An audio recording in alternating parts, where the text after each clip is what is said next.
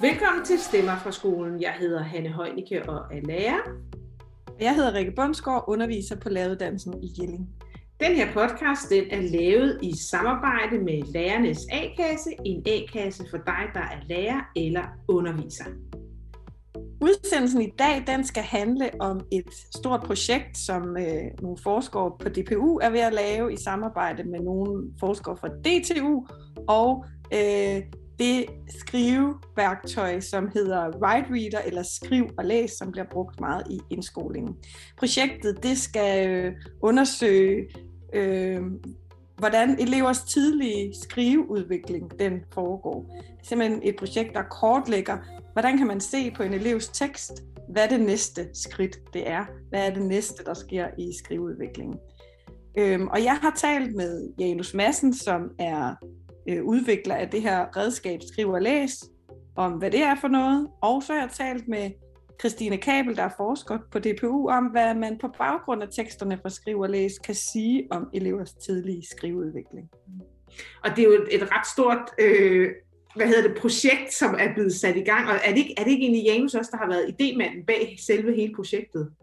Jo, han er en af dem, der har fundet på, kunne vi ikke bruge alt den data, der ligger i alle elevernes tekster, eller alle de her elevtekster, I skriver og læs til noget? Kunne vi ikke bruge det til at lave et godt evalueringsredskab, som kan sige andet om elevers skrivning end deres staveudvikling? Mm. Og øh, en af dem, der også, altså praktikerne i det her projekt, det er en læse- og skriveværleder og lærer i Svendborg på Vester Skole. Der har jeg talt med Ane Kryer, og hun kommer til sidst i podcasten. Janus, det er jo dig, der har udviklet det her digitale redskab til skriveundervisning, som hedder Skriv og Læs, som har givet forskerne mulighed for at, at kortlægge elevernes tidlige skriveudvikling, fordi der er sådan en stor mængde data der. Kan du ikke, til dem, som, som ikke ved, hvad Skriv og Læs er, eller, øh, eller ikke kender så meget til det, kan du ikke prøve at forklare, hvad, hvad det er for et redskab, du har udviklet? Jo, øh, naturligvis. Altså kort sagt er det jo et enkelt online skriveværktøj, som primært henvender sig til elever fra 0 til 3. klasse, hvor de øh, får mulighed for at eksperimentere med skriftsproget fra en, øh, fra en tidlig alder og gøre sig erfaringer med at få en forståelse for, hvad det her skriftsprog egentlig øh, kan bruges til. Så sådan en meget øh, øh, meningsfuld øh, og hvad skal man sige, kreativ tilgang til det at, øh, at skrive. Mm.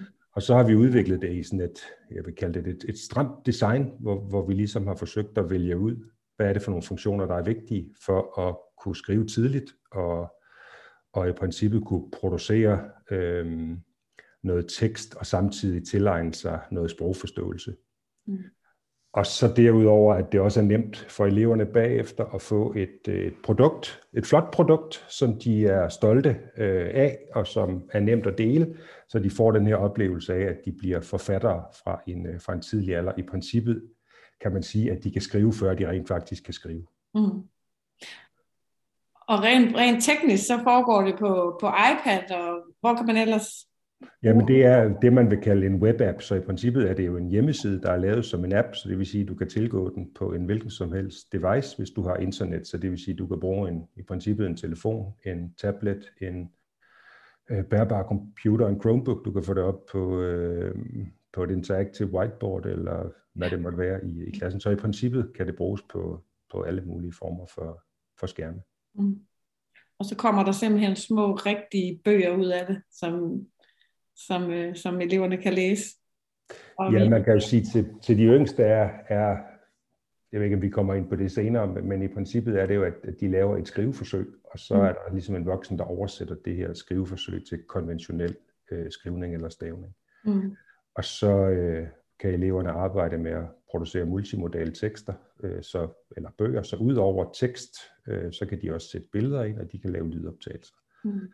Så i princippet vil sådan de aller, aller yngste øh, elever vil jo i princippet kunne lave en billed-lydbog, og så vil der ligesom være en voksen, der vil kunne oversætte talesprog til skriftsprog, og eleverne vil få en, sådan en, en indledende forståelse for, at det man siger faktisk også kan blive til nogle tegn, som nogle andre kan forstå. Så hele den der grundlæggende forståelse for, hvad skriftsproget kan, og hvad man sådan set skal bruge det til. Mm. Jamen nu har du startet lidt på det her, fordi hvad er det sådan for en for et syn på skriveundervisning, det her materiale bygger på, eller som har givet dig anledning til at lave det. Det, det er jo det er vel på baggrund af et eller andet, du har tænkt, vi mangler det her, øh, det her redskab til skriveundervisningen. Ja, man kan sige sådan rent øh, pædagogisk bygger det jo på en, på en lang tradition omkring børns tidlige skrivning, altså emergent literacy, som jo begyndte helt tilbage i, i 60'erne, og invented spelling, som kom i 70'erne, og så kom, er der kommet efterfølgende sådan en, en perlerække af initiativer sådan fra dansk side omkring børnestavning og øh, at skrive sig til læsning, som godt nok er fra Norge, fra Arne Traketon, og så kom der det her opdagende skrivning, og det var egentlig der, jeg sådan for alvor øh, blev interesseret i det her som, øh, som underviser. Øh, ligesom koble den her øh, digitale tilgang, som Arne Traketon havde til at skrive sig til læsning, som jo egentlig handlede om at støve nogle gamle computer af, og så lade børnene sidde og skrive, og så han printer stående. Mm. Og opdagende skrivning var meget sådan en analog ting. Øh, det var i hvert fald udgangspunktet for, for de her, øh, den her bog, som Clark Korsgaard øh, udgav.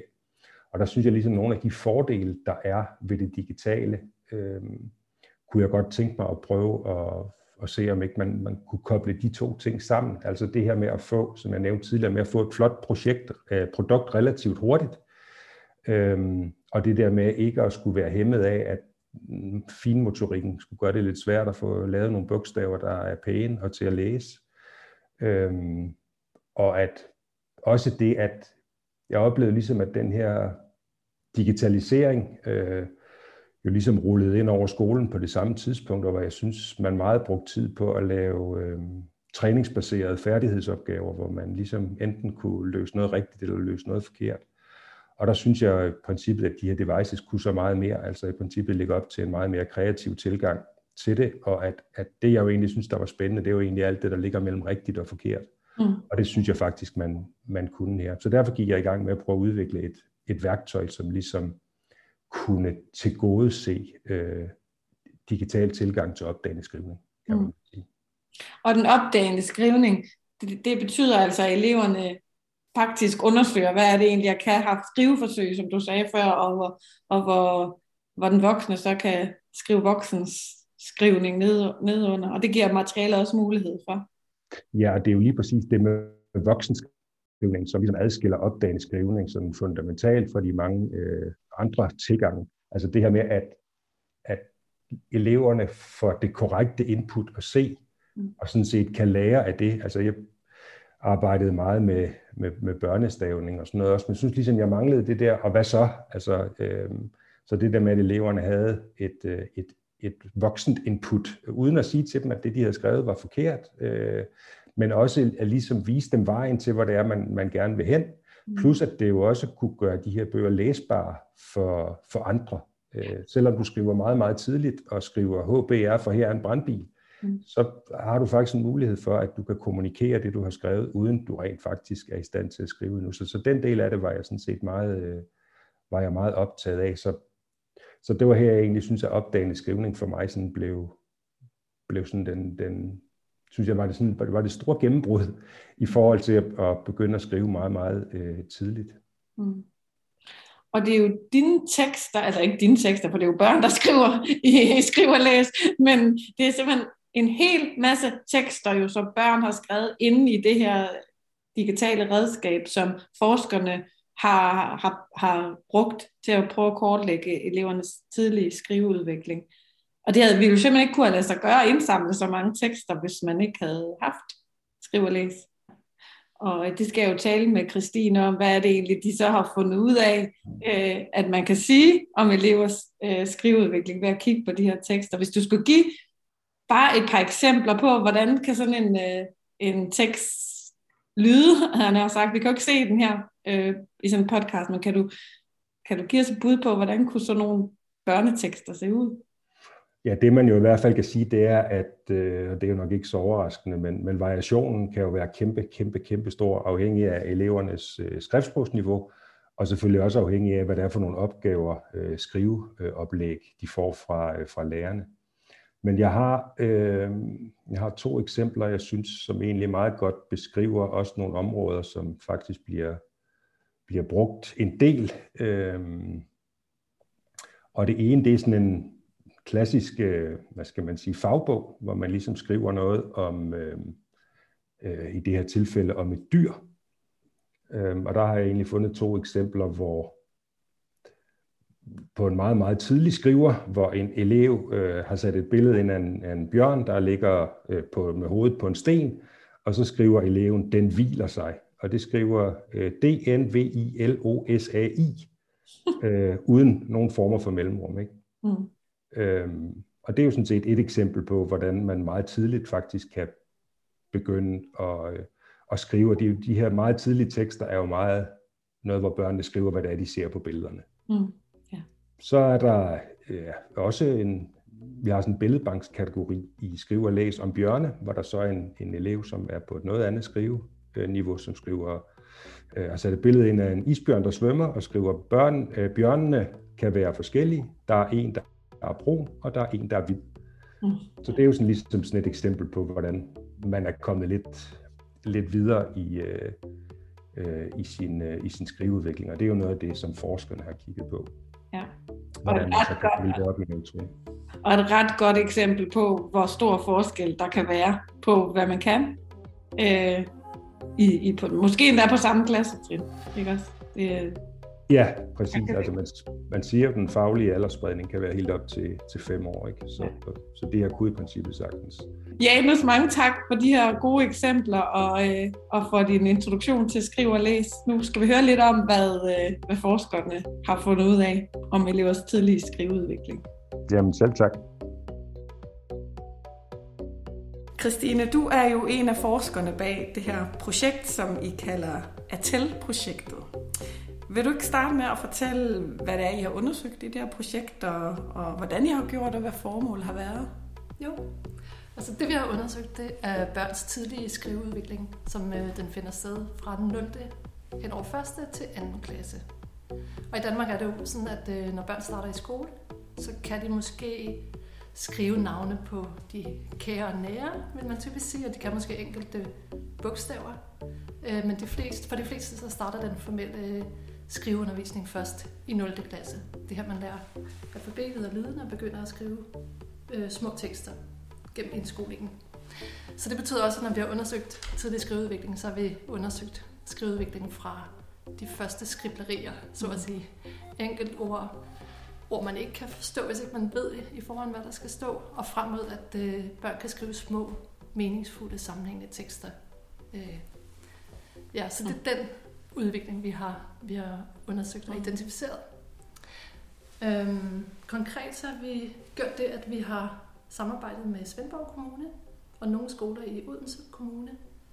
Øh, og så har vi gennem tre år øh, indsamlet alle de tekster, børn i 0., 1. og 2. klasse har skrevet i øh, det her, øh, den her app, mm. Write Reader, eller Skriv og Læs. Så samlet har vi, er der over 2.000 elever, der har deltaget, øh, og de har skrevet over 50.000 tekster. Mm. Og vi har så for at undersøge tidlig skriveudvikling øh, valgt et tilfældigt antal tekster ud, over 800, som vi så har analyseret. Mm. Øh, og formålet har været, kan man sige, to del. I, I første del af projektet, som vi er ved at afslutte nu, der har vi undersøgt skriveudvikling ud fra de her øh, tekster og vores analyser af dem. Så der har formålet været at få en større viden, mere nuanceret viden om øh, børns tidlige skriveudvikling i skolens første år. Mm. Og så er der en anden del af projektet, som vi er i gang med nu, fordi projektet løber ind til 23, hvor vi øh, forsøger at implementere den her viden digitalt mm. i skriv og læs. Og det vil sige, at vi både øh, arbejder med at implementere analyseredskabet, og ved at udvikle et analyseredskab i projektet. Øh, og så arbejder vi også med at udvikle pædagogisk inspiration til læreren på baggrund af de analyser, man kan foretage digitalt. Mm. Og på baggrund af den viden, vi har ud fra vores egne næranalyser, at det har meget høje antal elevtekster. Så det er altså både en analyse som generelt om, hvordan kan man forvente, at elevernes skrive, skrivning udvikler sig, og så er det også en mulighed for ned i, i, i appen, og sådan at den enkelte lærer kan kigge på sin elevs skriveudvikling, ja. hvis, hvis det lykkes jer at lave ja. det digitale redskab. Ja, ja. vi kan selvfølgelig ikke overføre alt digitalt. Altså, vi har, der er forhold, vi har undersøgt gennem vores egne analyser, så at sige, som vi ikke kan overføre 100% digitalt. Mm. Men vi kan overføre nok til, at man på baggrund af det, man så kan undersøge digitalt. Og den større viden, vi har fra vores egne analyser om skriveudvikling, mm. øh, kan vi komme med nogle ret øh, gode tilbagemeldinger. Både om, hvilke grupper af skriver er der i klassen, altså, og hvad er next step for dem, så mm. at sige. Mm. Så det er sådan en mulighed for læreren for at, at lynhurtigt kunne få et, et bud på, hvor, hvor er min klasse hen, hvor den enkelte elev, og, hvad, og hvor kan jeg sætte ind så Ja, og, og især det. det sidste faktisk, ja. hvad er next step, fordi det ja. vi ikke er interesseret i, det er at lave en national norm. Mm. Det kan vi ikke pege på, mm. det er vi heller ikke interesseret i, fordi Nej. det kan man ikke bruge formativt. Der har du jo der er du lærer for en klasse, men ja.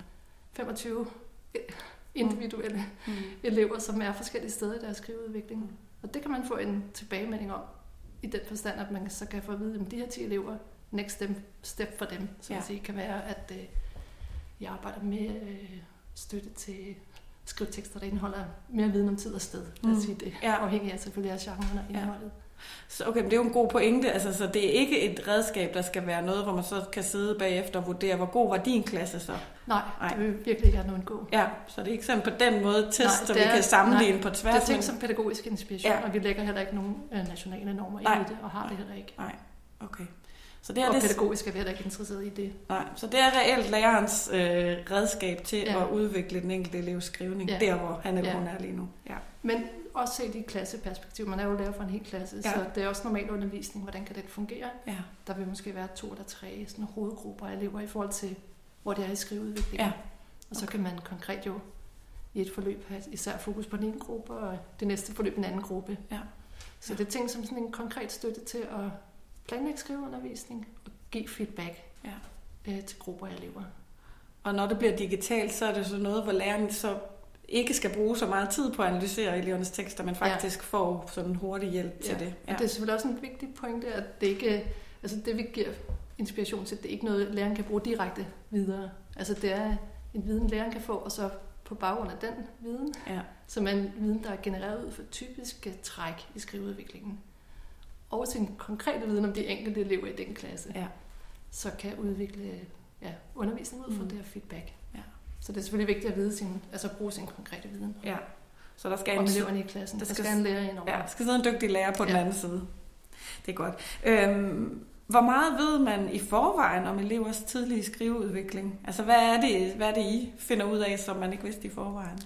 Altså, vores er banebrydende også internationalt, fordi Selvfølgelig har man undersøgt skriveudvikling før, men det har man øh, enten gjort mere etnografisk, hvor man har fulgt de samme elever hen over flere skoleår. Og her kan man pege på, at skriveudviklingen er springende, den er drevet af interesse og mere individuelle forhold. Mm. Så tager man det individuelle perspektiv, så ved vi en del om det. Øhm, men skriveudvikling er også undersøgt øh, sådan mere tekstorienteret og i stor skala. Og der har man øh, der har man især kigget på formelle forhold. Mm. Altså sætningslængde, tekstlængde, mm. og kan sige, at den øges ja, okay. gennem, gennem skoleårene. Ja. Eller også har man haft en, et stort korpus af tekster, og så har man valgt få tekster ud, som man har lavet dybdeanalyser af. Mm. Og derved har man også fået en, en mere betydningsorienteret viden om skriveudvikling ud fra det. Men det er så ud fra få udvalgte tekster. Så det, der er nyt i vores projekt og den viden, vi har udviklet, det er, at vi har gjort det i et stort antal elevtekster. Ja. Så derfor giver det en anden mere sikker viden om skriveudviklingen. Og så selvom man har undersøgt skriveudvikling før på de her måder, så har man øhm, også haft en tendens til at kigge på indskolingen som en fase. Mm. Så den viden, man har, er ikke så nuanceret for, hvad sker der egentlig fra netop fra de her første skriblerier og hen mod en lille, kort sammenhængende tekst. Mm. Altså, hvad er det, hvad er det for steps, der kan være der. Mm. Så det er også nyt, at vi faktisk kan sige noget ret nuanceret om, om de her første år. Ja. Og når vi kan det, er det selvfølgelig øh, til dels noget, der er muligt, også på grund af digitalisering. Ja. Og det, at vi har mulighed for at få et, et meget stort antal elevtekster skrevet her tidligt i skoleforløbet. Ja. Øh, og der man jo tidligere simpelthen ikke haft mulighed for. Og det har været ret umuligt at skaffe øh, så mange tekster. Ja. Og det har man heller ikke gjort. Så det er simpelthen red, altså selve skriv og læs, der har givet mulighed for, fordi ja. der, der ligger elevernes tekster, og I har fået lov til at få adgang til dem. Ja, så det har selvfølgelig givet en unik mulighed. Ja. Det betyder jo også, at det vi kan sige om skriveudvikling er betinget af det medie. Ja. Altså hvad er det, skriv og læs kan lægge op til i det her billedbogsformat, så mm. at sige. Det er jo ikke al skoleskrivning, vi får Nej. Øh, på den måde. Nej. Men øh, det er en større del af det, der foregår. Også fordi, at de her deltagende skoler har arbejdet mere end normalt Ja. med det værktøj, så der er blevet skrevet en del. ja, det har været en forudsætning, at de har skulle Ja. skrive. Hvor Ja. meget er det en... En cirka en time. Ja, om Om ugen. Ja. Så Øhm, derfor har vi fået meget ind, kan man sige. på Ja. måde. Ja. Og I har DTU med i det her projekt. Er det Ja. fordi, at der er noget, altså, at den ja, måde, det er særligt I... til den anden del, Ja, så okay. at sige, i forhold til at implementere det digitalt. Ja, Så der har vi haft et ret tæt samarbejde øh, fra ja, de sidste par år ja. omkring i første omgang analyseredskabet, Mm. og hvordan kan man implementere det digitalt. Og de har været med til at udvikle nogle nye, kan man sige, justere på eksisterende redskaber Ja. til sætningsanalyse, Ja, okay. og, og udvikle nye delelementer Ja. til dem for at, at matche vores analyseredskab. Ja. Sådan, så det kan blive en del af skrive Ja. og læse. Det kan til en vis grad. Ja. Der, der er noget, der er lidt lettere end andet. Ja. Ja, og det er måske det, vi skal tale om nu, fordi hvad, hvad, hvad er det for niveauer af elevernes tekster, I har, altså, som, der, som der er interessant at undersøge, når man skal finde ud af, hvad deres øh, skrive, hvordan deres skriveudvikling er? Og, altså jeg tænker, har I særligt, du sagde før, at måske har man tidligere undersøgt sådan mere formelt noget med sætningslængde og Ja. sådan noget. Har I fokus på, på noget andet her, end Ja, altså, det vi har- formelle? Øhm, vi har fokus på flere ting, og, og det glemte jeg måske at sige før, men det er også en pointe, at vi kigger på flere aspekter af, af skrivningen. Mm. Så vi kigger på det som et ret komplekst sprogligt fænomen. Øhm, og det betyder, at vi både har nogle lidt mere formelle ting med, men vi også har nogle mere betydningsorienterede forhold med. Så langt vi nu kan komme, når vi kun har teksterne som øh, empiri, så Ja. at sige, Ja. og ikke ved, hvad eleverne har tænkt, eller hvad der er lagt op til i undervisningen. Mm. Men, øhm, men det har vi kigget på, hvordan opbygger elever en sætning. Og der kan man sige, at der er to aspekter ved en sætning. Der er ligesom den indre opbygning, og så er der det i sætningen, der, der er med til at skabe en sammenhæng Mm. i den større tekst.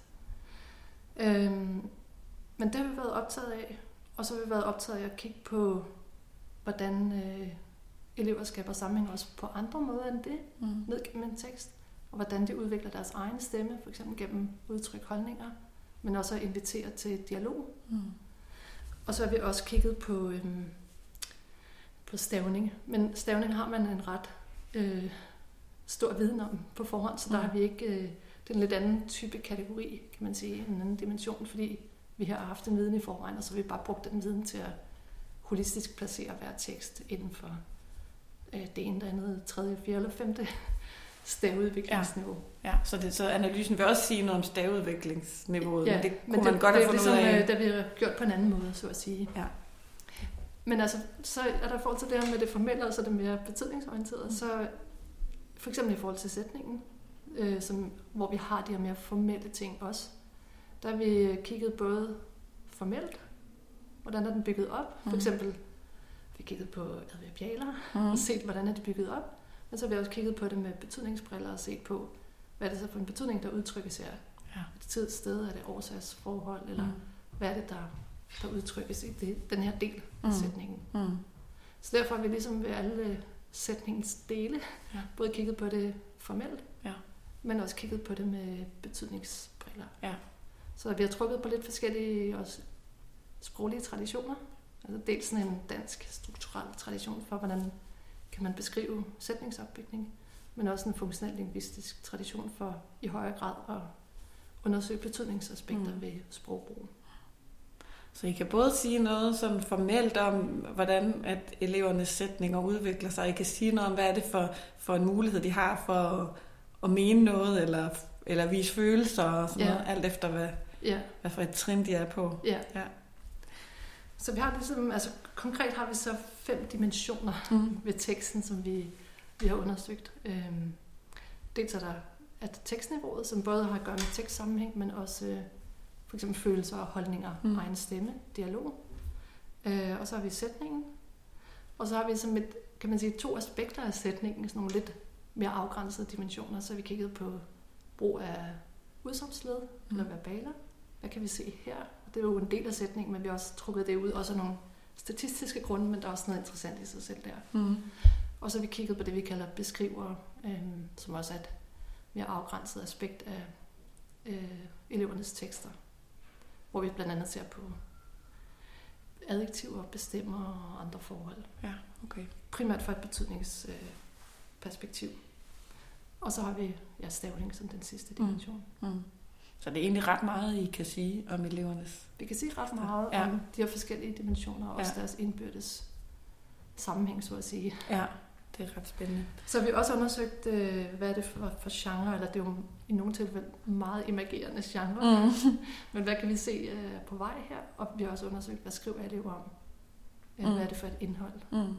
Og det er jo i sig selv også interessant at se, hvad, hvad er det egentlig for genre og, og emner, hvad Mm. skriver om i en Mm. dansk skolekontekst i Ja. dag. Ja.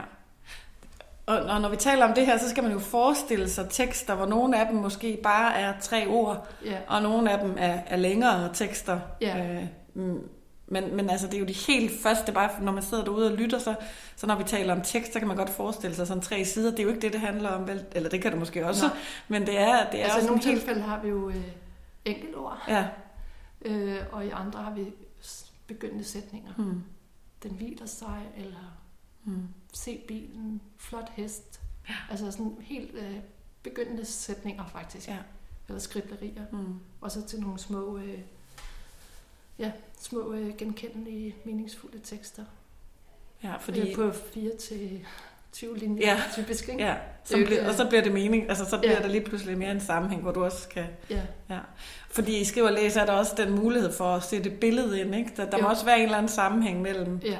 øh, det, det billede, de skriver om, og den... Ja, og der har vi selvfølgelig også taget højde for, at netop det her med, at mediet i sig selv lægger op til noget bestemt, og også kan trække noget bestemt sprogbrug med sig. For eksempel kan vi se en del øh, tidlige sammenhængsmekanismer mellem billede og tekst. Mm. Og det er jo ikke så underligt, fordi at, at øh, bøgerne har netop både billede og, og tekst på samme side. Mm. Så der er sådan her, her og der Ja. ja. ser vi hest, eller her er en hest, eller ja, fordi det henviser en til billedet på en eller anden måde. Ja, ja. Ja. Og det er ikke sikkert, de havde set det, hvis Det tror jeg ikke, havde været... set de andre. Ej. Så der er noget, der ligesom er specifikt øh, for skriv og læs. Ja. Og de her typer af tekster, vi har. Kan du, kan du øh, løfte sløret for, øh, hvad jeg har fundet ud af? Jeg er godt klar, du kan jo ikke udfolde det hele her, ja. Fordi der er jo mange niveauer, mange tekster, og sikkert en hel masse ting, jeg har fundet ud af. Men kan du sige sådan nogle, nogle af de vigtigste resultater, I har nået frem til, når man skal beskrive elevernes skriveudvikling? Ja, altså der er flere forhold. Øh, dels er der noget af det her, som jeg lige nævnte før, som ikke er direkte relateret til skriveudvikling på det her mere tekstnære niveau, men altså, når man kigger på genre og, og indhold, så kan vi se, at der er en overvægt af tekster, som handler om, hvad skal jeg lave i weekenden? Hvad skal jeg lave i min sommerferie? Hvad har jeg lavet i weekenden? Hvad har jeg lavet i min juleferie? Altså sådan tekster, man kan skrive øh, før og efter øh, weekender og ferier. Mm. Det er sikkert også ret genkendeligt for indskolingslærer. Øhm, der er også ret mange tekster, der handler om min bedste veninde, eller min søde dansklærer, eller, eller små bøger om dyr. Ja. Altså den lille fagbog om dyr er også meget dominerende. Øh, og det er jo interessant, fordi det siger lidt om, hvad det er egentlig for sprog, man så også lægger op til, at eleverne skal udvikle Mm. i indskolingen. Øh, Så det er i sig selv et interessant øh, resultat, man kan bruge i forhold til, er der andet, man skulle arbejde med, eller bare få et billede af, hvad det egentlig, der bliver lagt vægt på i skriveundervisningen i, Ja. Så det, kunne, øh, i Danmark i dag. så det kan i virkeligheden også sige noget om, altså det siger noget om elevens tekst, men det siger i virkeligheden lige så meget om, hvad er det for, en, for nogle skriveopgaver, de får. At, det siger rigtig meget om skriveopgaverne, Ja. og derved også, hvilket sprog, der bliver lagt op til, at de Ja. skal udvikle. Ja. Og der kan vi så se et andet øh, øh, interessant resultat i forhold til tekstniveauet, hvis vi tager det først. Mm. At, øh, og kigger på, hvordan træder eleven frem, så er der ret tidligt øh, holdningsudtryk, der handler om positivt at bedømme andre mennesker eller dyr. Mm. Og det er jo knyttet til de her, min bedste veninde, min søde dansklærer, Ja. den lille fagbog om dyr. Ja. Øh, fordi den lille fagbog om dyr er meget sådan, se en sød hest, eller fin hund. Mm. Altså den type evaluerende udtryk ser vi ret tidligt, og det er jo forbundet med de her skriveopgaver. Ja. Og så kommer først lidt senere følelsesudtryk, som jo også er en måde at udtrykke sig øh, om noget, altså Mm. vise holdninger i en Mm. tekst. Øh, det kommer noget senere, øh, og ret sent ser vi negative holdningsudtryk. Mm. Og det er, jo, det er jo interessant, fordi det også er bundet til, hvad er det egentlig, ja, hvad skriver man om? Men mm. også, øh, man kan sige, grundlæggende så forstår vi den tidlige skriveudvikling som en, altså eleverne kan jo en masse mundtligt, når de starter i 0. klasse. Mm. Øh, men det at skulle lære at skrive, kræver, at man udvikler et repertoire mm. af skriftsproglige ressourcer, som man jo ikke har i forvejen. Så hvis man skal støtte elever i en skolekontekst, at udvide det her repertoire, mm. og få flere mulige måder, man kan skrive på, så kan man jo tænke, jamen, man har også brug for, for at kunne forholde sig kritisk, eller skrive fiktioner med usympatiske personer, f.eks. Mm. den onde konge, mm. så har man jo også brug for at skrive muligheder, der giver anledning til, at man udvider sit repertoire i den retning. Ja. Og det er et ret markant mønster, at vi har de her positive holdningsudtryk først, og ret sent øh, de negative. Mm. Så det kunne egentlig give anledning til, at, at man måske øh, som lærer tænkte over at tilbyde eleverne skriveopgaver, der gav mulighed for at bruge et andet sprog ja. end det, der helt... I hvert fald, hvis man, hvad skal man sige, 10 gange har skrevet med sin bedste ven, ja. eller den søde hund, eller mm. ens yndlingslegetøj, ja. at sige det. Og der er jo ikke noget galt med det, men, men i sådan et øh, perspektiv, hvor det også handler om at kunne udvide repertoireet, så kan man jo godt tænke i det. Ja. Og I hvert fald kan vi se nu, at det kommer ret sent.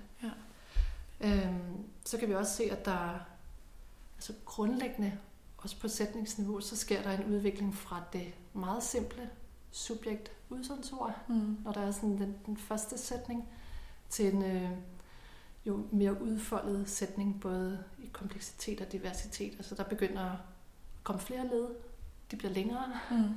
Øh, der begynder at ske også skift i, hvad har man egentlig i forfældet. Det er ikke nødvendigvis et subjekt, det kan også være andre, øh, andre dele. Mm. Øh, og det kan vi beskrive ret præcist. Der er selvfølgelig en masse detaljer i det.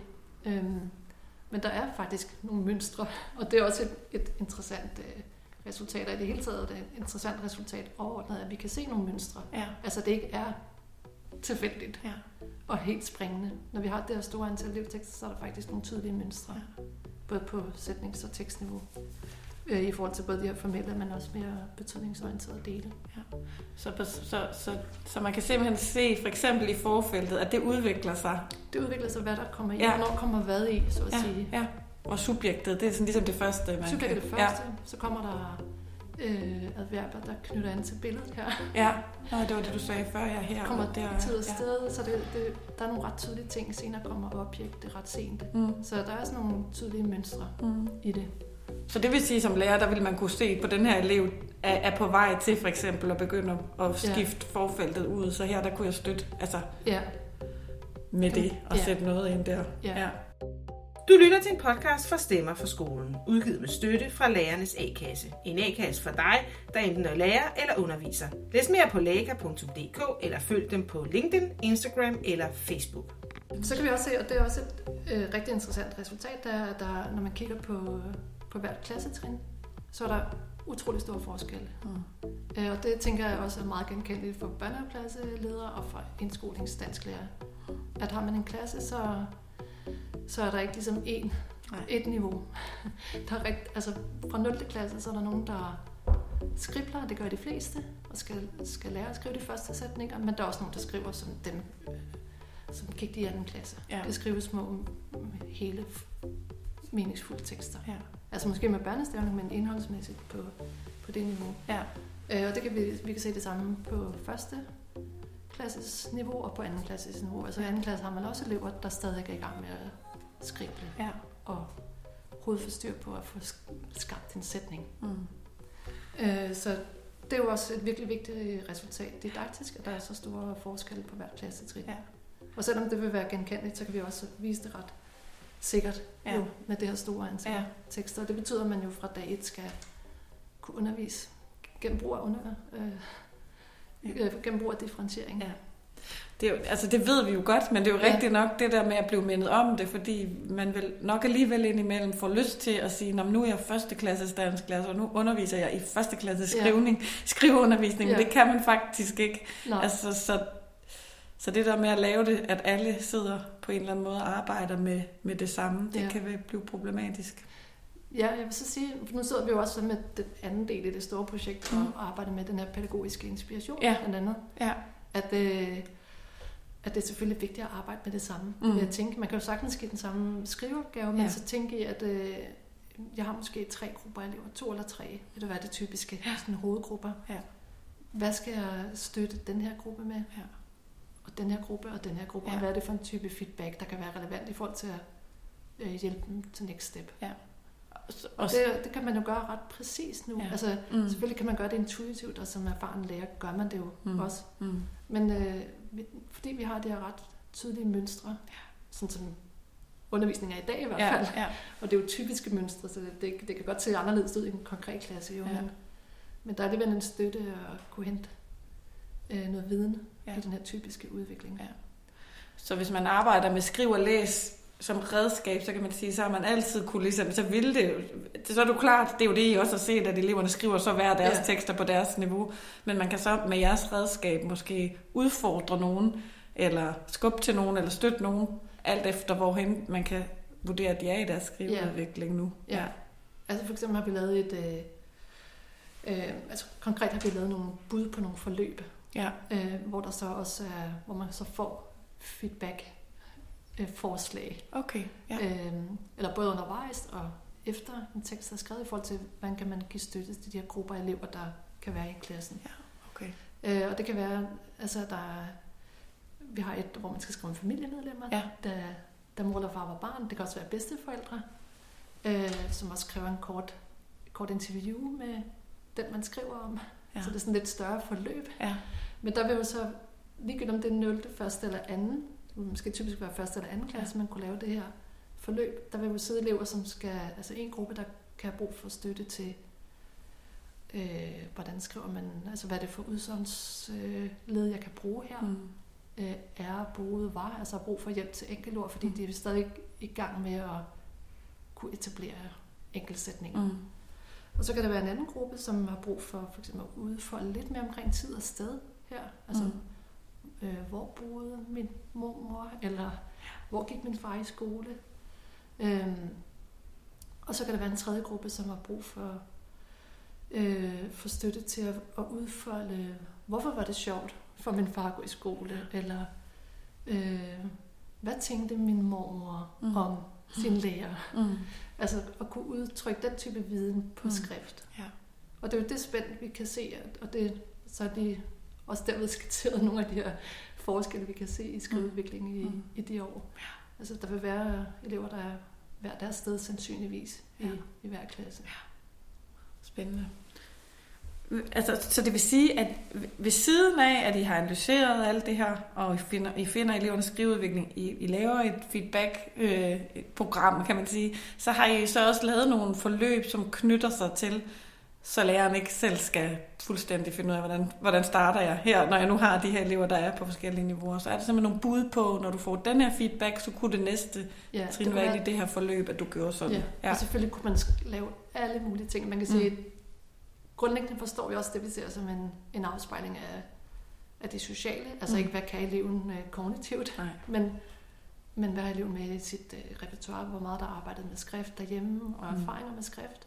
Men også, øh, hvad er det for skriveopgaver, man får? Hvad ligger de op til, som vi har talt om? Mm. Hvad er det for Mm. en støtte, eleverne får? Ja. Så derfor tænker vi også, altså det er sådan en grundforståelse, øh, at det gør en forskel at undervise i skrivning, og man er med som lærer øh, til at, at give eleverne forskellige muligheder for at udvikle et repertoire i den ene eller den anden retning. Mm. Det skulle nok udvikles ligegyldigt hvad, men Ja. man kan være med til at støtte den udvikling gennem de opgaver, man giver, og den støtte, man giver. Så det er ikke inde i eleven det hele. Der er faktisk også øh, nogen, der har rigtig meget indflydelse på, øh, Ja, fordi hvad er det, du har brug for at kommunikere gennem skrift? Ja. Øh, det vil være afgørende for Ja. hvad du så udvikler, hvilket repertoire du udvikler Mm. konkret. Ja. Hvad er det for måde, du så kan gøre ting på, på Mm. skrift Mm. med, med sproget. Øh, ja, så derfor, derfor er det jo bare nogle så tre forslag til nogle forløb, vi lige nu Mm. har udviklet. Det kunne også være alle mulige andre emner, jo afhængig af, hvad man i øvrigt har arbejdet med. Ja, Ja. Hvad der så er relevant, hvilke retninger vil man trække Mm. sine elever i, Ja. ja. så at sige. Ja. Så det er virkelig bare nogle bud. Men det her med, hvad er det for en støtte, man kan give undervejs og efter, bygger jo så på den her ret detaljerede, nuancerede viden om typisk skriveudvikling. Mm. Og den kan man jo godt tage ind. Altså nu har vi jo så valgt noget ud, som er relevant i forhold til genren Mm. og emnet, vi lægger op til. Ja. Men, øh, men med sådan lidt bredere viden om om skriveudvikling, som vi jo har udviklet, kan man, kan man bruge det som lærer at sætte i spil i andre forløb. Ja. Ja. Så det bliver, så læreren skal så, kan så selv udvikle sin egen forløb, Ja. og prøve at se, jamen, hvad er det så for udfordringer, den her Ja, elev hvor har på sætningsniveau, for? Og man, kan Ja. også, man behøver ikke kun at have skriv og læs for at sige, hvor er eleverne. Man kan også sige, okay, jeg gør til, at jeg har en gruppe her, der er cirka der, Ja. Og en gruppe her, og en gruppe her. Så hvad er next step, Ja. så at sige. Spændende. Fik du, øh, kom du igennem alle de resultater, vi skulle nå at høre? Ja, der er selvfølgelig rigtig mange. så man kan også sige, er også jo et andet, altså lidt et resultat, som jo også er meget interessant, det er, hvad ser vi stort set ikke? Altså, hvad har vi undersøgt, og hvad ser vi stort set ikke? Så hvad kommer, hvad er ligesom det øvre? Ja. Hvad kommer lidt senere? Ja. Øh, og der kan vi se sådan noget som det at kunne øh, begrunde gennem skrift. Ja. Det kommer meget sent Mm. i, i de her år. Øh, så først for alvor efter anden klasse, skal Ja. jeg sige. Øh, der er også noget, der skaber sammenhæng på hele tekstens niveau, som, som det for, for det første, for det andet, Mm. eller først gør vi det, så gør vi det, til sidst gør vi det. Altså den type sammenhængsmarkører ser vi næsten ikke. Okay. Øh, så ser vi heller ikke så meget omkring dialog. Altså vi ser direkte tale, Mm. indirekte tale, men sådan noget, der, der, øh, der øh, siger lidt om afsenderens øh, holdning til det, der står noget om. Ja, Altså okay. muligvis, eller Ja. måske, det ser vi heller ikke så meget. Nej. Og det er jo sådan lidt mere avanceret form for dialogudtryk, så at Mm. sige, Inde i teksten. ind i teksten, Ja. som kommer Så, og så, også lidt senere. Så det man kan sige, nu har vi undersøgt fra 0. til 2. klasse, Ja. men der er også noget, hvor vi kan sige, at det her det kommer især efter ja. 2. klasse. Vi kan godt se det, men vi ser det næsten ikke. så I kan se, det, det er sådan de aller, aller, aller dygtigste i Ja, anden klasse, der, der begynder så småt at gøre det. Ja. Altså begrunden i sin egen tekst, kan du også give nogle eksempler på, Det kunne for eksempel det, og jeg også nævnte før med, altså hvorfor synes min mor, det var sjovt at gå i skole? Ja, hun synes, det var sjovt, øh, fordi øh, ja. Så det, ja. det. Øhm, men det kunne også, den ene ting, der andet er sådan nogle betingelses øh. Øh, det kunne være sjovt, hvis Mm. vi gjorde det, eller Ja. ja. skolegården ville være meget bedre, hvis øh, vi fik et bedre øh, gyngestativ. Ja, Altså den type øh, viden på skrift, og kommunikation på Ja. skrift, den, den ser I ikke. den tager vi ikke så Nej. meget. Og den kan måske så også hænge sammen med skriveopgaverne. Det tænker jeg, det Ja, også gør. ja. Og det har noget at gøre med, det, altså, at det er meget det, at det nære, det kære. Ja, Hvad har jeg lavet? Hvad skal jeg lave? ja, Eller beskrivelser af noget, der er tæt på. Ja. Eller som man godt kan lide, sådan nuttede dyr. ja. Så der har man ikke brug for at kommunikere på den måde. Nej. Men det kan også hænge sammen med, at man ikke er helt klar til det endnu, eller hvad, tror du? Ja, der, Det kan du måske ikke sige, Nej. men altså... Men der er altså, altså i skriveforskning er der Ja. ja. sådan to grundperspektiver på skrivning. Man kunne kalde et kognitivt perspektiv, og så et mere kontekstuelt Ja. ja. perspektiv. Og det kognitive vil sige, at det kommer, altså for eksempel sådan noget med modtagerbevidsthed, det kommer sent. Ja. Og det har noget at gøre med de her muligvis måske. Mm. Så der vil man forklare det på den måde. Det er fordi, man ikke er klar til det kognitivt, simpelthen, at Ja. tænke en modtager ind for alvor. Ja. Men vi ligger ikke der. Altså, vi har lagt et, ja, det her kontekstuelle perspektiv. Så vi tolker det som, at, øh, øh, altså et, det, at det vi ser er et udsagn om undervisningen, Ja. og hvad eleverne har med, og hvordan eleven forstår det, der forventes, Mm. og hvilke muligheder de har for at kommunikere på skrift. Ja.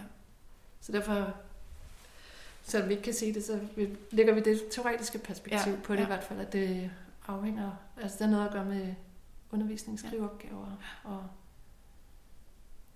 Og det er jo ret man vigtigt i virkeligheden, om man, om man forstår det med det ene eller andet perspektiv, for hvordan man tænker som lærer, man har mulighed for at ændre Ja. på noget. Fordi hvis vi forestiller os, at det er inde i den enkelte elev, og de simpelthen ikke er klar rent kognitivt til at Ja. kunne noget, så skal vi jo, Nej, så behøver man jo- ikke tilbyde den slags Nej, så undervisning. kan man ligesom bare lægge en stim- et stimulerende miljø til Ja. rette, og så må det Ja. komme, når eleven er klar. Ja. Altså lidt karikeret. Ja, ja, selvfølgelig. Men, øh, og selvfølgelig vil mange også sige, jamen, der er noget kognitivt, men der er også noget socialt. Mm. Og det kan også godt være, men vi lægger bare et andet perspektiv Ja. og siger, at det er det sociale, Ja. der, øh, der har noget at sige, at det handler om, hvad det er for deltagelsesmuligheder, eleverne Ja. har. Og det er selvfølgelig også vigtigt i forhold til mm, altså det, vi kan sige noget om omkring skriveudvikling. Mm. Nu kan vi jo sige noget ret nuanceret og detaljeret om den typiske udvikling i, Mm. en dansk indskolingskontekst. Øh, men fordi vi ser skrivning som kommunikation, Mm. som er drevet af interesse og, og hvad man tilbydes muligheder for at kommunikere om. Så, øh, øh, så skal man jo heller ikke gå ind og hive få aspekter ud. Altså man må også se skrivning holistisk. Mm. Så selvom vi kan pege på de her nuancer inden for forskellige dimensioner, så øh, er skrivningen, så må man jo også som lærer anlægge det her helhedsbillede i sin samlede forståelse, så at sige. Mm. Øh, så det tænker jeg også er ret centralt.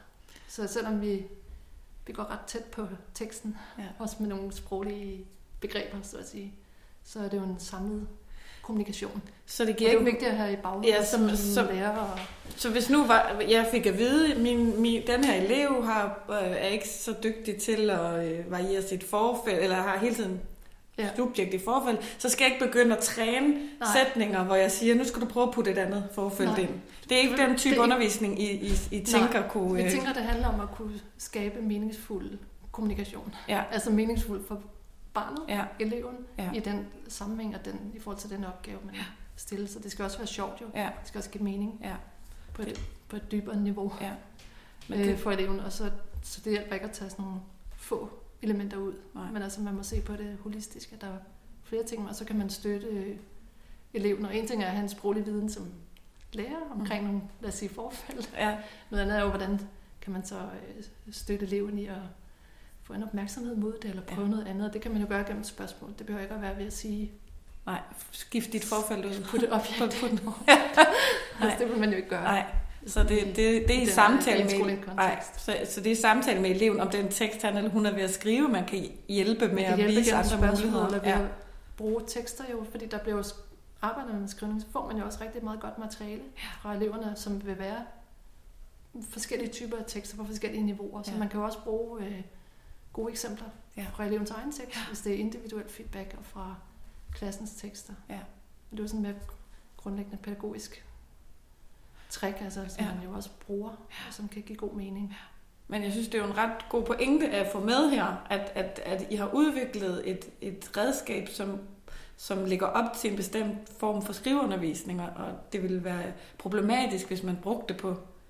En På- på, en, på den- atomiseret ja, måde, altså ja. det er jo ikke tænkningen. Nej, Fordi du vil også stride imod, hvordan forstår vi overhovedet skrivning, og det Ja. ja. er, ja, børn kommunikerer jo også gennem skrift og vil noget med en tekst.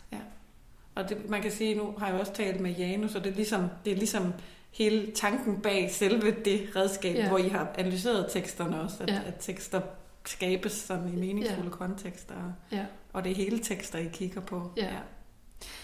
Godt. Øhm, nu har du sådan sagt, lidt generelt om, om, om hvilke resultater I har, I har sådan kunne, kunne, kunne sige noget om, eller hvilke udvikling der er i elevernes tekster. Kan, kan det også bruges til at, sådan at kunne forudsige, jamen her er en elev, som har nogle særlige vanskeligheder med at skrive. Kan man få øje ja, på det? sige, det er faktisk sådan et, øh, et, et delaspekt af den anden, anden del her. Vi har også øh, ja, vi har undervejs i projektet indsamlet standardtestresultater, Ja. og en, ret mange faktisk. Det er det, man bruger i løbet af indskolingen, og vi kigger også på øh, ordblindetesten, altså Ja. resultaterne derfra Ja. øh, nu her. Men vi har ikke nogen øh, resultater endnu, Nej. men det vi vil gøre, det er, at vi vil se på øh, resultater for standardtest, og inklusiv altså ordblindetest Ja. og, og andre øh, redskaber, og så se, gå tilbage og backtracke for eksempel elever, der, der Mm. bliver diagnostiseret som ordblinde, så har vi deres tekster tre, ud, tre år tilbage, ja. så at sige. Øh, kan vi se nogle, er der nogle mønstre i deres skriveudvikling, ud fra det vi undersøger, hvor vi kan se, at det afviger fra de her typiske træk. Ja. Fordi kan man gennem den her, altså det vi har undersøgt, er jo den, den skrivning, der foregår inde i klassen, Mm. som en del af, af hverdagen. Mm. Kan man bruge den skrivning til at forudsige, eller støtte med at forudsige nogle skrivevanskeligheder, og slippe for alle, nogle af alle testene? Ja. I hvert fald i første omgang. Øhm, ja, så er det jo også interessant, men vi har ikke resultater på det endnu. Nej. det er en del af projektet, at vi undersøger det. Så I vil bruge det, I finder ud af her til virkeligheden at se, når eleverne så bliver så gamle, at de får, den her ordblindetest. Kan vi så Vil så kunne gå tilbage den og se? Ja. elever? Ja, at det var særlige vanskeligheder, de havde, ja. Ja. som man så måske kunne sætte ind Ja. overfor. Ja, Kan man tidligere få øje på det Ja. ja. gennem deres skrivning, for Ja. eksempel? ja. Spændende. Så det må vi så vente på, de resultater. Ja. Men det er spændende jo, Ja, og man kan det. ja. Ja fordi det kan man sige, du sagde du også før, at de fleste elever, de, de udvikler jo deres skrivning, næsten ja. ligegyldigt, hvilken Ja. undervisning de bliver Ja. udsat for, men, men der er jo en særlig gruppe, hvor det kan være. Ja. Hvor der er nogle særlige forhold, Ja. der gør sig Ja. gældende. Ja, Kan man se det ja, tidligt. ja. Spændende. Og, og gennem den her mere hverdags øh, situerede skrivning, Ja. så at sige. Ja. Øhm, du, har, du, har, du har sagt en, en del om det her med skriveundervisning, hvordan den, at i, i virkeligheden så ser I meget om skriveundervisning ved at, at kigge på ja. Elevernes... Øh, Jeg tolker det i hvert fald. ja, I Så- tolker det. Altså så hvis du skulle give nogle didaktiske anbefalinger på baggrund af det, I har set, ville du kunne gøre det Ja, altså, man kan sige overordnet er det omkring, at det er vigtigt at differentiere. Ja. Fra dag et, der er virkelig stor spredning i forhold til skriveniveau, og hvor langt man er i at udvikle et repertoire mm. til at kunne kommunikere gennem skrift. Så det er den ene ting, der selvfølgelig er, er central. Den anden er det her med at tænke i forskellige typer opgaver, der kan ligesom pushe udviklingen af et bestemt mm. repertoire, hvis man ønsker det. Mm. Og det kan man jo være, være ops på. Øhm, og så er der det at tænke i, at tekster er hele tekster, Mm. selvom man får en ret nuanceret vidne. Også fra vores projekt omkring skriveudvikling og forskellige dimensioner, typisk, så er det jo hele tekster, så det er selvfølgelig vigtigt at altid have, have for øje. Ja. Og så også tænke i ikke at opdele børnene. Mm. Altså, der er den her forskel fra starten, men man kan jo sagtens arbejde med det samme, og så bare netop som lærer tænke i, okay, jeg har de her to-tre grupper, Mm. jeg, øhm, jeg støtter dem på de her lidt forskellige måder, efter hvor de er. Ja. Så det netop bliver undervisningsdifferentiering, ja. Ja. og ikke sådan noget elevagtigt. Ja, du, du, du, præcis. du hører til den røde gruppe, så du får den her opgave. Ja. ja. ja det er jo en, en vigtig pointe, at det kan give mulighed for det også. Øhm, øh, hvordan forestiller I jer, at, at lærerne vil kunne bruge det her værktøj? Hvis du sådan, når det er færdigudviklet, hvordan tænker du så sådan helt konkret, at, at læreren vil kunne bruge det? Altså jeg håber, der, man kan sige, at der er to dele i det, fordi den ene del er det her omkring skriv og læs. Hvis man bruger det, kan man få den automatiseret, mm. så Mm. at sige, inspiration. Øh, men den viden, vi har udviklet om, om skriveudvikling, de her forskellige trin, der kan være inden for forskellige dimensioner ved en tekst, den kan man jo altid bruge Mm. som lærer. Og det håber jeg altså på samme måde som viden om staveudvikling er ret veletableret jo Ja. blandt indskolingslærere og, og pædagoger, så øhm, og kan give en støtte i forhold til at tænke, det går fint, eller skal jeg lige støtte lidt her Mm. fra det fonologiske hen mod noget mere konventionelt. Altså der det sætter man jo i spil som lærer. Ja, det gør man. Mm. På samme måde kan man gøre det, hvis man øh, får den her viden om sætningsopbygning, tekstfremstilling, hvordan, hvad er sådan nogle typiske trin, hvad kan være sandsynligt for enkelte elever Mm. øh, at gøre, kan man bruge det til ligesom netop at give støtte undervejs og feedback, Mm. der, øh, der hjælper eleven videre til next step. Så, så, så man behøver tænker, ikke at have skrive og læs. Det er også en pointe her, det er jo et rigtig fint Ja. redskab, som I har taget udgangspunkt i, men man kan i virkeligheden godt bruge jeres resultater, hvis man laver skriveundervisning, hvor man ikke lige bruger den Ja. app. Ja. Det tænker jeg. Ja. Og det handler selvfølgelig også om, at det så skal formidles. ja. ja Øh, den, det vi sidder med har udviklet, sådan at det giver mening. Og også gennem eksempler jo. mm. Hvad vil det egentlig konkret sige? Ja. Hvis man har et forløb om det her, hvad kunne det så være? Ja. Ja, fordi det er jo også det der med, hvor meget sproglig viden skal man have som lærer, for Ja. faktisk at kunne forholde sig til alle de her elementer, der kan være i en elevs Ja, tekst. det, det er klart, der er noget sproglig viden. Altså, at, I hvert fald de analyser, vi har foretaget, er ret sprogligt komplekse i virkeligheden, Mm, fordi vi har mm. kigget på mange forhold ved en tekst. Øhm, men, men meget af det handler jo netop om tekster, som Mm. formidler en betydning. Mm. Så derfor kan man også nærme sig den sproglige viden ved at gå mere betydningsorienteret til værks. Også nærmest uden den sproglige viden, men netop ved at tænke, jamen, har jeg brug for mere viden om, hvor og hvornår det her foregik? Ja. Og så har vi jo, for, de, for mange elever er det jo noget, de kender til mundtligt, mm. så derfor kan man godt bruge undervejs og, og efter feedback til at stille spørgsmål, som kan støtte i at få det her sprog frem og tale Mm. om, hvordan kan man så gøre det på skrift. Mm. Mm. Men selvfølgelig kræver det en, en vis sproglig viden, Mm. og der, det er jo også lidt, hvor man er som lærer, hvad man synes er interessant. Jo, man kan sige, at det bliver meget tydeligt her, at, øh, at den sproglige viden, man har, så faktisk får betydning, eller Ja. for, øh, for betydningen. Altså, Ja. men altså, hvor vi jo nogle gange godt kan øh, komme til at adskille de der, det der, den der viden om sprog, som en lærer Ja. skal have, og om viden og bestemte grammatiske begreber og sådan noget.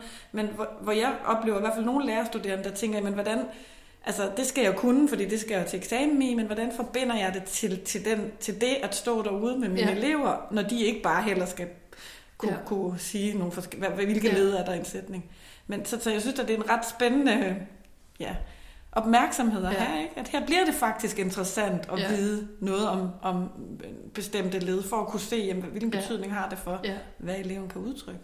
Og selvfølgelig har vi også trukket nogle ting ud, som vi har tænkt, det, her er der noget interessant. Altså, der kan også være noget, vi ikke har, der, der er også noget, vi ikke har undersøgt Ja. sprogligt. Ja. Men der, ved at vi kigger på tekstsammenhæng, holdningsudtryk, mm. Mm. og så sætningsopbygning, både mere formelt, men altså også øh, betydningsorienteret. Der, der er vi selvfølgelig udpeget nogle områder, vi tænker, her er der noget interessant. Ja. Altså, hvordan skaber man overhovedet en lille sammenhængende tekst? Ja. Hvordan træder man frem og udvikler sig Mm. sin egen stemme, så at sige, Ja. med holdninger, blandt Ja. andet dialog, og hvordan øh, får man overhovedet skabt de her sætninger, så Ja. en tekst også jo til dels består af, Ja. hvor betydningen øh, forankres, så at sige, Ja. og skabes. Så ja. Og det tænker jeg er vigtigt. Det er jo vigtigt at kunne kigge på tekster som andet end stavning mm. i Mm. indskolingen. Sådan. Mm. man også sige det. Ja. Se, der er rigtig mange andre dimensioner ved tekster, som også har betydning, og har betydning i et skriveudviklingsperspektiv. Ja, måske man endda også er mere betydning. Ja. ja. Ja, Men det er så rigtigt. det tænker jeg er en overordnet rigtig Ja. ja. vigtig ting, Ja. både for pædagoger, lærere Ja. og lærerstuderende. I virkeligheden så har I, har I kunne se tekster, hvor, hvor altså, hænger det meget tæt sammen, hvor dygtig man er til at stave, og hvor dygtig man er til at, at udtrykke Nej, holdninger. altså vi har også kigget på sammenhæng mellem de her dimensioner. Ja. Ja. Der er ikke specielt stor sammenhæng mellem. Nej. Altså stavning ligger lidt isoleret i forhold til de andre dimensioner. Ja, Og det kan, vi, vi kan også se, at stavning kommer altså for de flestes vedkommende med antal dage i skole. ja. Den, går, den er mere sådan lineær. Det er simpelthen mere noget at gøre med det. Ja. Altså du får også, du bliver bedre til at stave, når du skriver Ja. og læser mere. Jo mere du skriver, jo flere Ja. tekster du skriver. Ja. Ja. mindre der er nogle specielle forhold. Ikke? Ja. okay. Øhm, så derfor kører det, er det en dimension, der ligesom Ja. kører lidt for sig. Det vil ikke bare sagt, at man ikke skal undervise i det eller Nej, have nej. fokus på det, men øh, ja. Og så kan vi se, at, at sætnings- og tekstdimensionen hænger også relativt, altså hænger, hænger mere sammen. Ja. Sige. Det er ikke så underligt jo. Nej. Det har at gøre med, at vi har hele tekster, hvor betydning realiseres i, Ja, på, igennem sætninger. ja, så ja, ja, så det giver mening. Ja. Så der er et vist samspil mellem Ja. de to ting, vi ikke har kigget på der. Altså nu, nu har I jo undersøgt elevers skriveudvikling i indskoling, eller i 0. til 2. klasse. Med det her redskab, vil, vil det på samme måde være muligt at undersøge, altså hvis nu sidder nogle lærere og tænker, ej, jeg vil også godt vide noget om, jeg har dem i 4. og 5. og 6. klasse. Ja, jeg synes, det er så oplagt. Altså nu har vi jo udviklet, kan man sige, design og en måde at gribe det an på, som også er ret unik. Mm. Øhm, og det vil være rigtig oplagt at gøre det for mellemtrin og udskoling. Mm. Og det er klart, fordi når vi har undersøgt den første skrivning, så har vi haft det her billede af det imagerende. Altså for et repertoire, hvor du næsten ikke kunne noget skriftsprogligt, til at du kan mere og mere, så Mm. at sige. Men når vi kommer længere op, så øh, kan det godt være, at man gør noget i det ene fag, ikke i det andet fag. Altså, så der vil være, der kunne være, det kunne være relevant at have sådan en farvefokus. Ja. Altså øh, kigge på forskellige fag, så at sige, ja. som forskellige fag. Ja. Men også kigge på de forskellige typer af skriveopgaver og genre, der er knyttet til fagene, Mm. Og skelne derimellem, fordi det nok vil se, det vil se anderledes ud i øh, naturteknik, sandsynligvis, når du Mm. laver en lille rapport, end når du skal skrive en fiktiv fortælling i dansk. Ja. Fordi jeg laver sådan lidt Ja, ja. karikeret. Ja. Øh, så det vil være oplagt at have det med ind over i højere grad, end det vi har her for indskoling. Og så er der, ja, så er der noget, vi ikke har kigget på. For eksempel har vi ikke, selvom vi har kigget på sætning, så har vi ikke kigget særlig meget på det, man kunne kalde underordning. Mm. Altså, øh, hvad er det for måder, man bruger, lad os sige, ledsætninger på? Hvilken funktion har de? Mm. Det har vi slet ikke kigget. Altså, vi har det lidt med, men vi har det ikke et, som et selvstændigt fokus. Altså, Så der, kunne, der, der er noget der i forhold til, hvordan man egentlig skaber hele sætninger, der nok vil kunne være relevant at se på, når vi går op på mellemtrin og i udskoling. Så det, i takt med, at man kan sige, de skriver mere og længere tekster andre genrer, så bliver Ja. der også nogle andre elementer i teksten, Der eller er i sådan nogle lidt mere avancerede forhold ja. omkring det at skabe tekster. Ja. Og så er der jo de her ting, vi kan se kommer ligesom øh, lige, de er lige på nippet til, Ja. ikke? I Ja. anden klasse. Det er jo klart, det kan man undersøge videre. Ja. Altså både hvordan øh, nogle typer af ledsætninger og måder at skabe betydning på, men også øh, måder at skabe overordnet sammenhæng på. Mm. Der er det med for det første, for det andet, for det tredje, ja. eller først, så til sidst. Øh, men det kan også være sådan noget som tema rema og andre forhold, som kan have betydning i, i længere og mere avancerede tekster. Ja. Inden for fag, hvor det kan se forskelligt ud også. Så, så det ligger lige for at, at tage det det som næ- næste projekt. Ja. og så udvikle, kan man sige, analyseredskabet ja. lidt i forhold til, hvor er vi henne i skolesystemet. Ja, Det er Det- udskoling. ja. Det er spændende nok, at det her digitale altså redskab, eller det, det, at vi bliver digitaliseret mere, faktisk også kan få betydning for Ja. vores mulighed for at forstå elevernes øh, Ja. øh, læring. Eller, Ja. Sådan, ja. Men det kunne være rigtig spændende, Ja. så det håber jeg, at vi får mulighed for. Ja, det, det, det tror jeg, vi er flere, der synes skulle være interessant at høre, hvad sker der videre hen. Det sidste spørgsmål, jeg vil stille dig, øh, Christine, er et ret vigtigt spørgsmål, fordi ja. nu sidder der jo nok nogen og lytter og tænker, hvornår er det, jeg kan få fingrene i det her? Ja. Og øh, er der noget af det her, man allerede kan få adgang til, udover at lytte til podcasten her? Og hvornår bliver det selve redskabet inde i Skriv og Læs færdigt?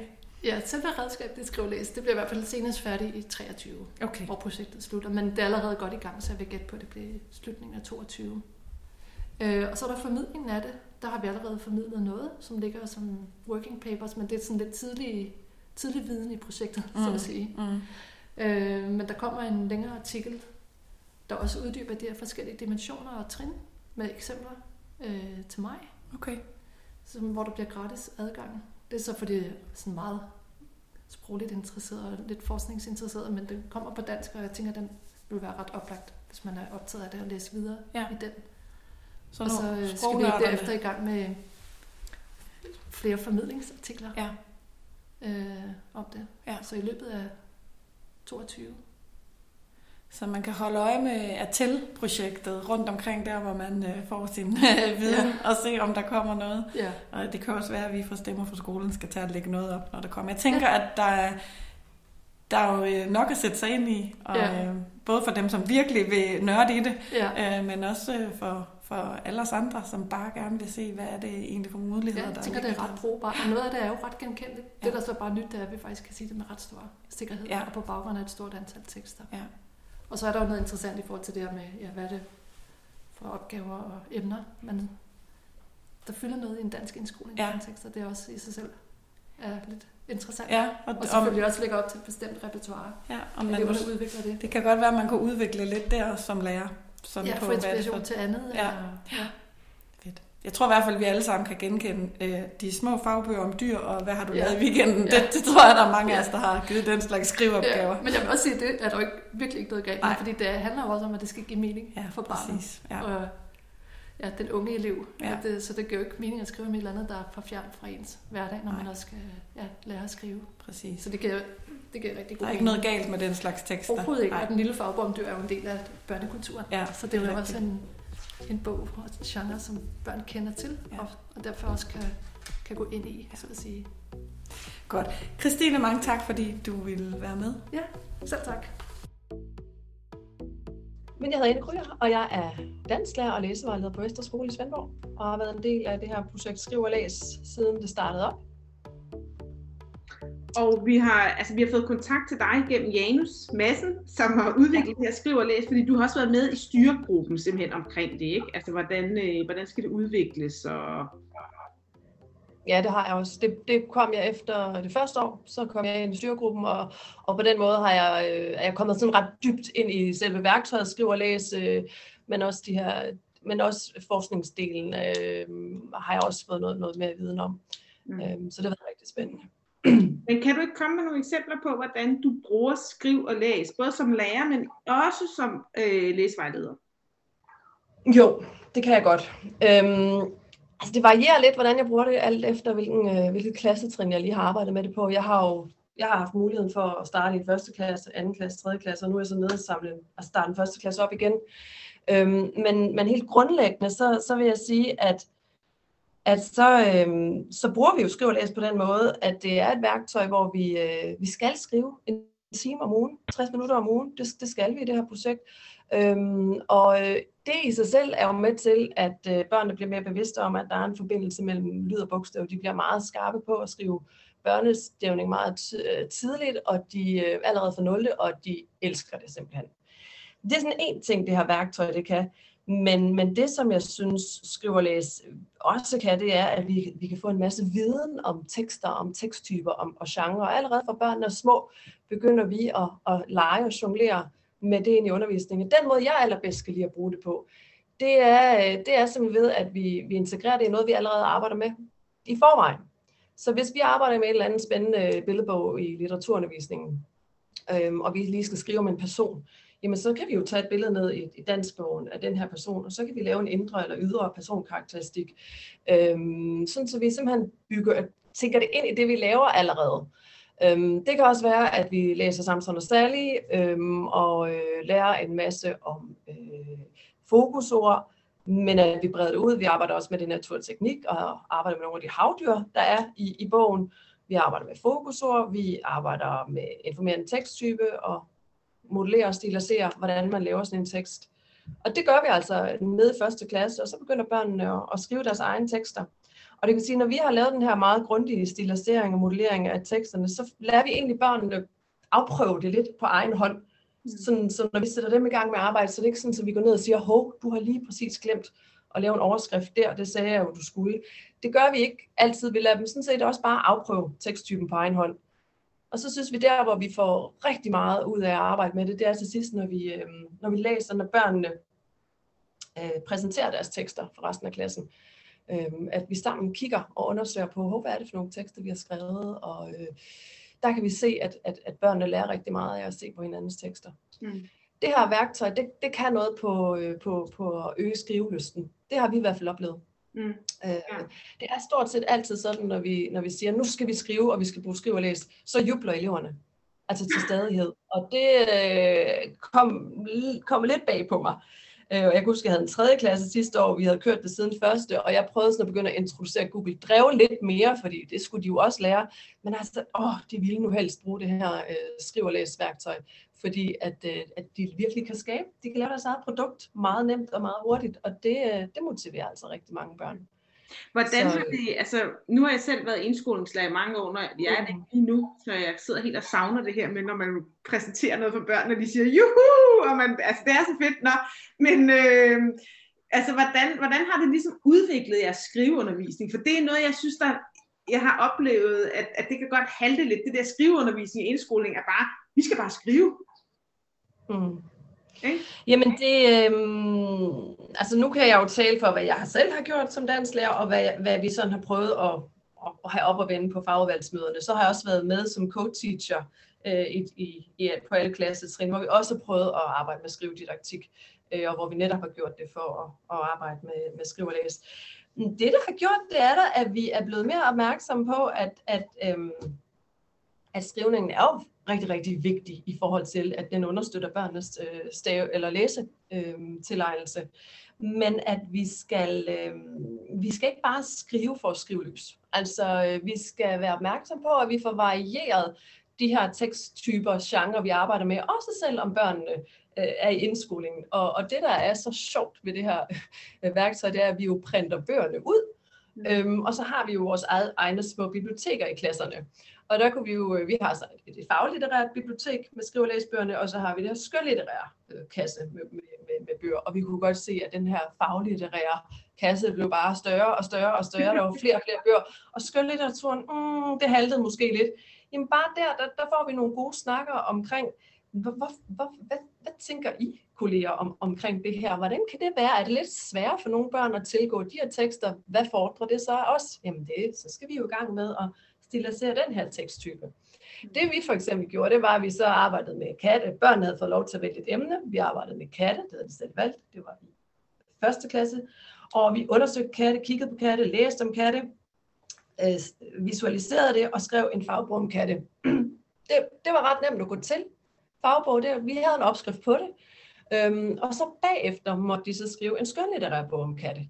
Mm. Hvor, at de bare, hvor vi så lavede en, de skulle lave en handlingsbrug, og nu måtte de bruge deres fantasi, de måtte digte, og så blev det jo nogle helt helt anderledes bøger selvfølgelig, og de var helt fantastiske om katte, der dræbte hinanden, og katte, der var i rummet, og alt sådan noget. Øhm, og det gav bare børnene sådan en rigtig god grundforståelse af, øh, hvordan faglitteratur adskiller sig fra skønlitteratur, og omvendt. Øh, at vi hele tiden kunne gå tilbage til vores kattebøger og sige, hov, kan I huske, da vi arbejdede med det? Mm. Øhm, så på den måde er vi da blevet opmærksom på at, at, at variere øh, de tekster, vi arbejder med, men også og, og, og, og, og hvordan, hvordan de her forskellige teksttyper i virkeligheden kan være med til at, at øge børnenes forståelse for litteratur generelt. Mm. Altså det vi jo det vi jo håber på, der kommer til at ske, og det vi har, det der er udsigt til, øh, det er jo, at, øh, at indtil videre har vi jo gjort det, så for eksempel når vi havde trepartssamtaler, så har vi også siddet og kigget bøger igennem, og sådan forberedt, hvor, hvor er barnet sin skriveudvikling og sådan noget. Det, det, det, det er ret tidskrævende, selvom om bøgerne er printet ud og så videre. Øh, børn har også fået lov til at tage en bog, vælge en bog, de tog med til samtalen, for vi kunne tale ud fra. Men, men det vi jo håber på, der kommer til at ske, det er jo, at der bliver udviklet det her værktøj, hvor vi får en masse respons, øh, en masse øh, empiri om, altså og viden om, om børnenes øh, tekster, hvor de er i deres skriveudvikling. Mm. Det, er jo, det er jo et af målene med det her projekt. Det er jo derfor, vi har været med. Det er jo fordi, at de skulle generere det her værktøj, der kunne det. Og mm. det tænker jeg bliver rigtig, rigtig brugbart, for det er noget af det, vi stadigvæk bruger meget tid på, det er at sidde og og være nysgerrig på, hvad, hvad fortæller den her tekst mig om, om hvor barnet er i sin skriveudvikling. Det tager rigtig, rigtig lang tid. Det, der vil være fedt, det er jo netop at få de her, et, et overblik over, der er en gruppe elever, der er her, der er en gruppe elever, der er her. Hvordan hjælper jeg dem videre? Mm. Det er det, som, øhm, som vi, vi håber på, der kommer ud af det, og som vi nok går og venter lidt på. Øhm, og hvordan tror du, hvordan, altså nu har du selv sagt noget, hvordan altså man kan inddele eleverne i nogle grupper, men kan du se nogle andre muligheder i den her kortlægning, altså både som vejleder, men også som lærer, altså sådan, at hvis man ligesom, altså jeg forestiller mig, jeg ved ikke om det er rigtigt, men man kunne nærmest sådan trække sådan en rapport ud, eller sådan et eller andet schema over sine elever, eller den undervisning, man har givet dem, eller altså forstår du, hvad jeg mener med det? Hvad, hvad, hvad, kan du se nogle andre muligheder i det her?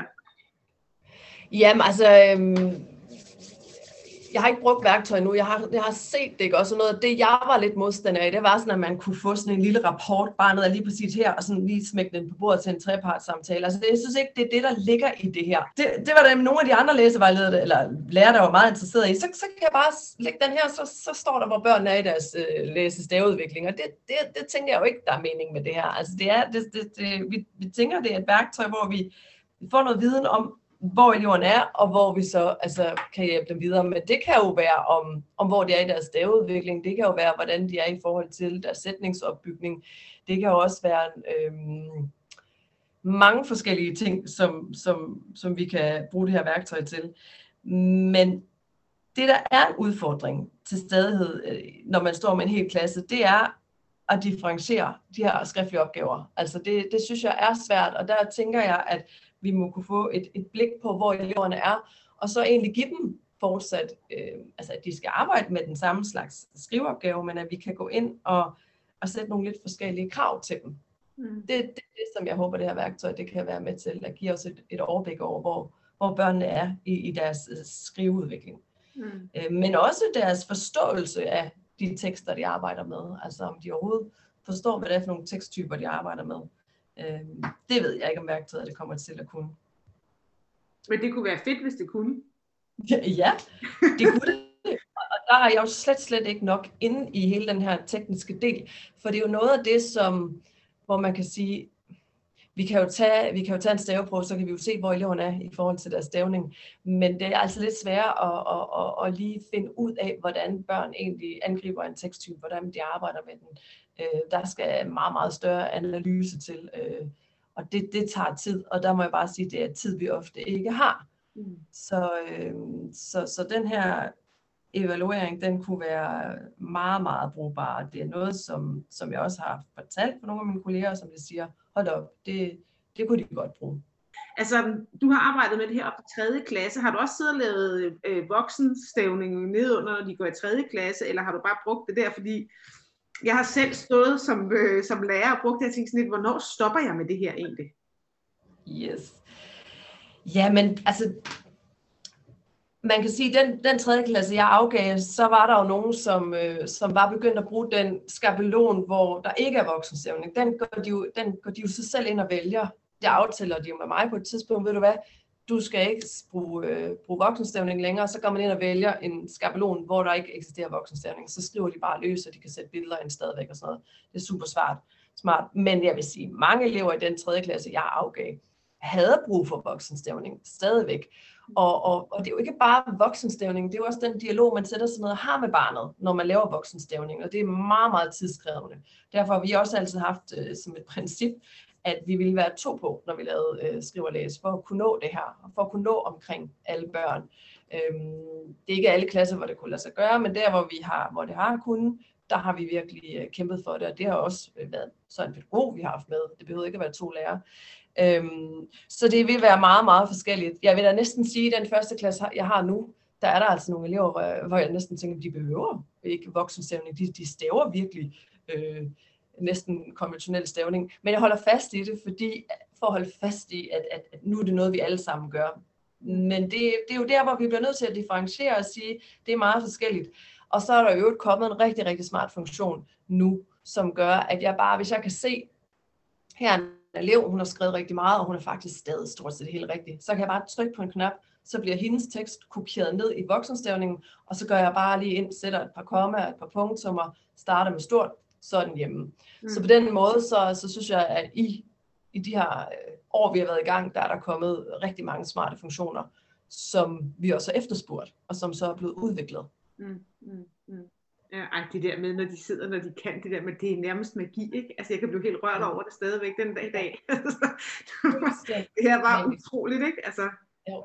Jeg har oplevet elever, som altså, de har sådan, så har de set, at jeg har brugt det, for eksempel øhm, anførselstegn ved direkte tale, og så har de sådan sagt, hvorfor gør du det? Og altså, så får vi sådan en dialog omkring det, og så, så gangen efter, hvor de skulle skrive, skrive, øh, skrive og læse, så begyndte de at bruge de her øh, tegn, jeg havde brugt, og jeg sådan tænkte, øh, behøver man slet ikke at kunne endnu, men det er jo fordi, de er nysgerrige på det, som de voksne gør. Mm. Øhm, og der, der, der synes jeg virkelig, at værktøjet det kan noget, og så er der andre elever, som slet, slet, slet ikke er der i deres udvikling. De har nok med bare at sidde og lydere sig igennem nogle ord.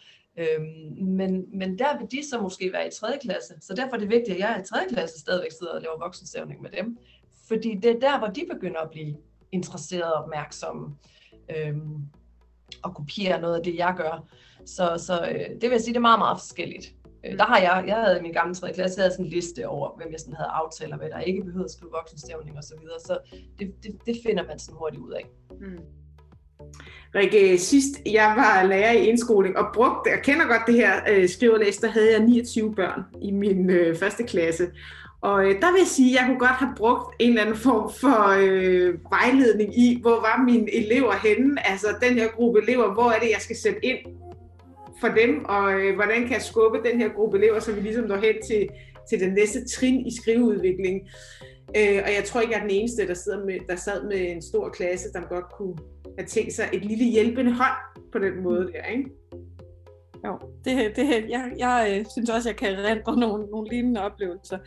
Øhm, og det, der er spændende ved det her redskab, synes jeg, det er, at, at det bliver på flere niveauer af teksten, man kan få hjælp som lærer. Mm. Altså, helt ned til, hvordan kan man hjælpe eleven med at bygge sætninger op på nye måder, hvad, hvad, hvor kan vi skubbe eleverne hen i, i forhold til, hvilket ord de bruger, og, og, og også jo, hvordan kan jeg ændre min egen undervisning, sådan, så det giver de muligheder. Mm. Altså de didaktiske valg, man selv træffer i virkeligheden, også har betydning for, hvilke tekster eleverne har mulighed for at skrive. Mm. Det er ret spændende. Synes og måske kunne, kunne det øh, skriveundervisning, man lavede så også øh, smidt lidt af på noget tekst, altså noget litteraturundervisning, men så også lavede, så der kom den her, altså så det ikke kun var dansk andet noget, hvor vi læste, og noget vi skrev, og noget vi stavede, altså men det måske kunne sådan flettes lidt mm. sammen. Det, ja. det synes jeg, at Ane har nogle meget gode eksempler på, hvordan de arbejder på, ikke? Og der giver skrive og læse jo i hvert fald også nogle muligheder for at se nogle af de her sammenhænge mellem det at skrive og det at vi bliver nødt til også at snakke om, hvad, hvad gør man, hvis man ikke har skrevet og læst på sin skole? Mm. Ja, helt sikkert. Det er jo ikke sådan, at man så skal sidde derude nu og tænke, nå, det blev så ikke til noget for mig. Mm. Altså man kan jo både lave, synes jeg, meget af den her skriveundervisning, opdagende skrivning og tekst, eller øh, meningsfulde skriveopgaver. Det kan man jo sagtens uden skrive og læse.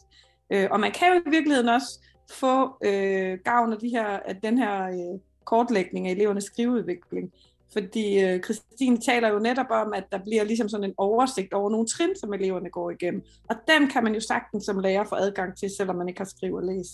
Mm. Man kan ikke få den der måske sådan ned på den enkelte elevs øh, skriveudvikling, men man kan sagtens få, så man selv som lærer kan danne sig overblik over, hvad er det, jeg kan holde øje med i mine elevers tekster. Mm. Så man skal ikke give op, selvom man ikke har skrive og Nej, og, og bare den, altså det, den udviklingstrappe, øh, eller hvordan de, de, de, de får den lavet, den synes jeg faktisk er guld værd at kunne sidde med, også øh, i sådan en, i, en, en faglig sammenhæng, hvor du sidder og diskuterer undervisning sammen med dine dansk kollegaer. Der er den også rigtig god at have med, kan man sige, ikke? Vi har jo kendt til det fra staveudviklingstrinene, ja. ikke? Og de har måske også fået lov så at dominere undervisningen helt ekstremt meget, deres stavning, fordi man ligesom har haft noget at kigge på og tage udgangspunkt i og, og øh, sigte efter. Og det er det, der kunne blive rigtig fedt, hvis, øh, hvis skrivning, altså den måde, vi ligesom evaluerer skrivning på, kan blive noget bredere end, ja. en, øh, en kunststavning. Så, altså, øh, ret, ret mig, hvis jeg tager fejl, Rikke. Altså, den måde, man bliver rigtig god til at stave på, det er jo også ved at skrive. Det er der vist noget om, det tror jeg, du har ret i. Lad os skrive noget mere i det hele taget ja. øh, og noget mere meningsfuldt. Ikke? Det må være en opfordring herfra. Tak fordi I lyttede med. Vi lyttes ved en anden god